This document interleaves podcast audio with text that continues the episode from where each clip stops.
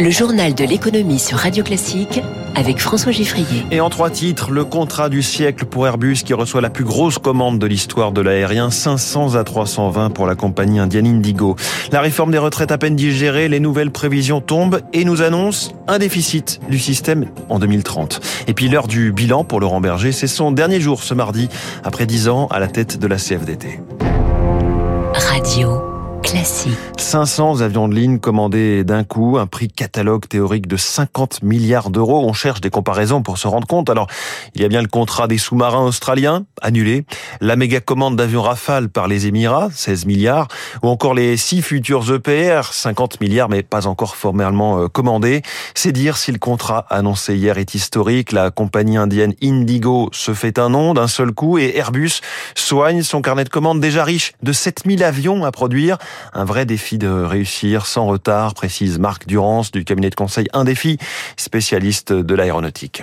C'est un grand challenge indirectement pour Airbus. C'est pas forcément Airbus qui a les problèmes, parce que la qualité de la marque Airbus fait qu'ils sont capables de recruter auprès de ses fournisseurs. Mais plus on descend dans la chaîne de valeur, donc on prend des fournisseurs de rang deux, plus c'est compliqué de récupérer des talents. On a un manque de compétences, que ce soit du côté compétences de fabrication ou du côté euh, ingénieur qu'on retrouve dans beaucoup de secteurs. Et dans l'aéronautique, qui est confrontée à une très forte croissance, il y a une guerre des talents. Et cette guerre des talents ne se limite pas à des ingénieurs bac plus cinq. Ça inclut beaucoup de personnes qui sont qualifiées pour opérer les outils de production. L'A trois cent vingt qui économise aujourd'hui vingt pour cent de carburant par rapport aux générations précédentes. La suite, c'est l'injection progressive de carburant d'aviation durable. Hier, TotalEnergies a annoncé qu'il en produirait un demi-million de tonnes en deux mille vingt-huit. Reste à voir si ces carburants sont véritablement verts. Éric Kioch. Aujourd'hui, les avions volent avec un mélange de kérosène traditionnel et une toute petite part de carburant vert. Nous sommes encore loin d'une aviation totalement décarbonée, explique Grégoire Danet, ingénieur spécialiste de l'impact de l'aviation sur le climat. On a un pour cent de ce carburant durable utilisé à l'heure actuelle. L'Union européenne a dit qu'il faudrait en avoir deux pour cent en deux mille vingt-cinq et cinquante pour cent en deux mille cinquante. Ça sera jamais neutre, mais ça va diminuer l'impact des émissions de C O deux du secteur. Ces kérosènes verts ont des limites. Une partie est fabriquée en brûlant du C O deux grâce à l'électricité, un procédé très énergivore. Il n'est intéressant que si cette énergie vient d'une source renouvelable. Or, l'électricité verte est peu disponible, vingt-cinq pour cent seulement du mix énergétique mondial. Idem pour les carburants produits à base de déchets végétaux. On ne va pas pouvoir planter des tonnes de champs de maïs ou des tonnes de champs de blé pour produire ces carburants. On a besoin de nourriture, ça va être un peu en compétition. Seule solution réelle pour parvenir à décarboner, réduire le trafic, juge Pierre Leflèvre du réseau Action Climat. Il y a un choix à faire entre préserver le trafic aérien tel qu'il est aujourd'hui et la réduction des émissions de gaz à effet de serre. Les deux sont incompatibles. Il faut l'organiser dès à présent et accepter qu'on ne volera pas demain comme on vole aujourd'hui. Pourtant, le trafic mondial est loin de ralentir et devrait même doubler à l'horizon deux mille cinquante avec dix milliards de passagers par an. Le salon du Bourget où l'on voit tout un tas de drôles d'oiseaux, on les surnomme les taxis volants. Leur appellation technique, c'est I V T O L. En anglais, ça signifie engin électrique à décollage vertical. Et les grands noms de l'automobile entendent participer aussi à ce marché naissant qu'on annonce florissant. Carlos Tavares a signé hier avec la start-up américaine Archer pour produire mille taxis volants par an. Le grand patron de Stellantis explique à Céline Cajolet pour Radio Classique pourquoi son groupe est légitime dans l'aéronautique. Tout ce qui relève de l'aérodynamisme pour l'efficience énergétique, tout ce qui relève du stockage d'énergie, notamment au niveau des batteries, tout ce qui relève également du pilotage de l'avion avec l'ensemble des softwares, ce sont des points sur lesquels l'industrie automobile est actuellement en pointe et peut collaborer de manière très efficace avec l'industrie aéronautique. Et donc nous avons trouvé très facilement avec Archer des points où nous avions des intérêts communs. C'est astucieux de proposer un appareil qui survole les embouteillages que vous créez avec vos voitures. Bah, les embouteillages sont une réalité de l'organisation du milieu urbain. Et cet objet de mobilité, cet avion euh, Midnight, il est là pour transporter notamment de Roissy à Orly en dix minutes ce que vous auriez fait en voiture en trois heures.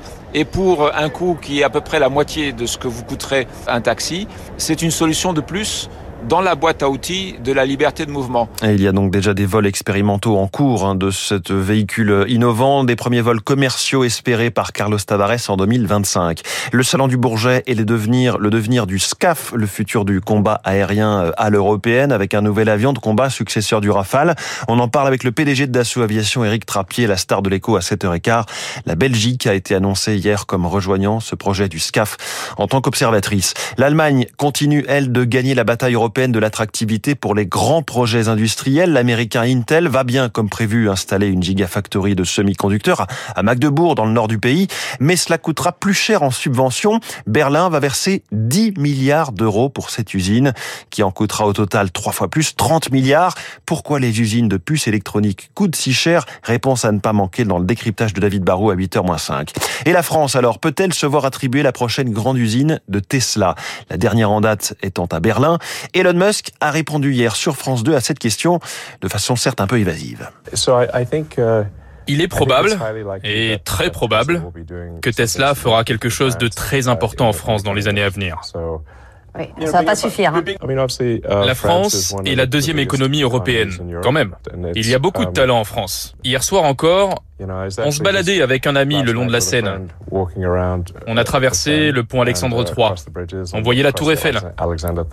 C'est une très, très belle ville. Et je pense que c'est un facteur d'attractivité. Ah oui.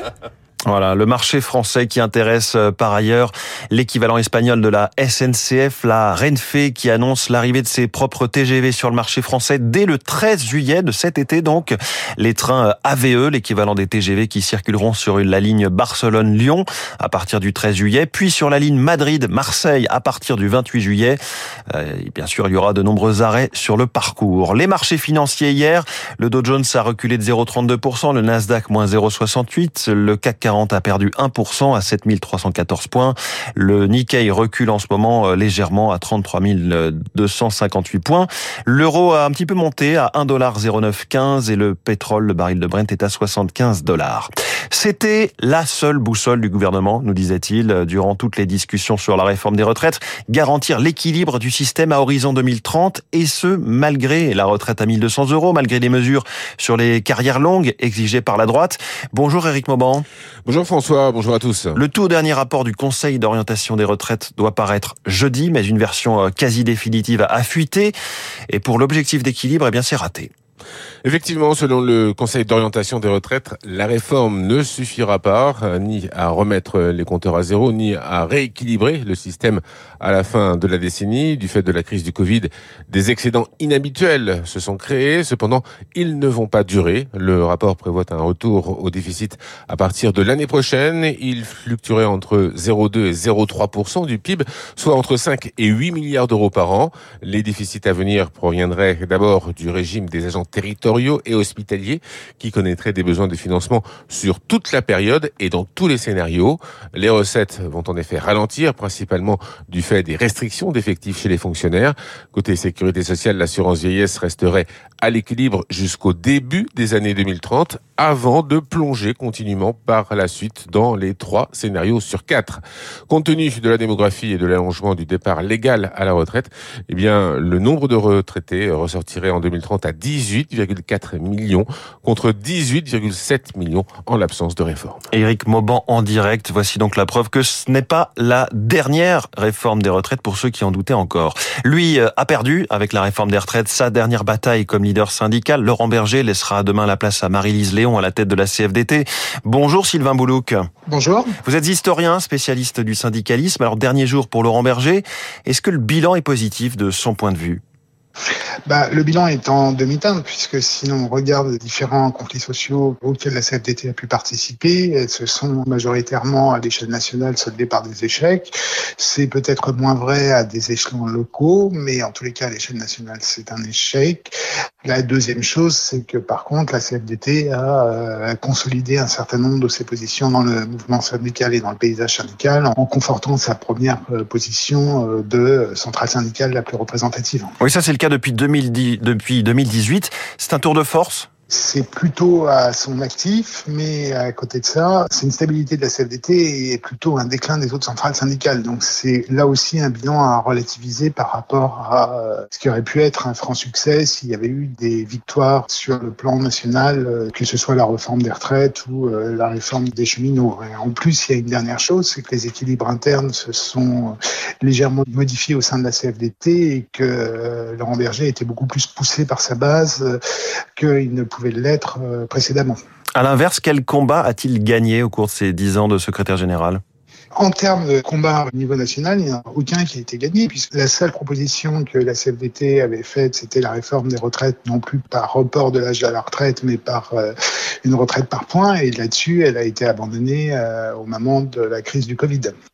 Donc, il n'y a pas réellement de victoire de euh, la C F D T euh, dans ces dernières années. Après, le mouvement syndical, ce n'est pas que la politique nationale, c'est aussi la réalité locale.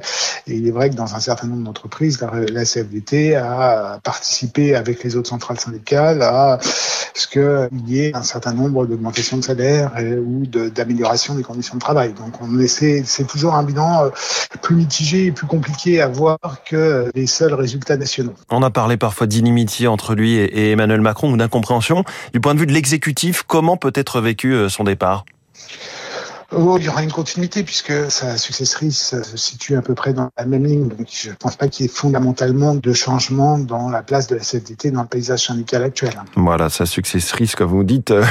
Marie-Lise Léon, qui est donc nouvelle secrétaire générale de la C F D T à partir de demain.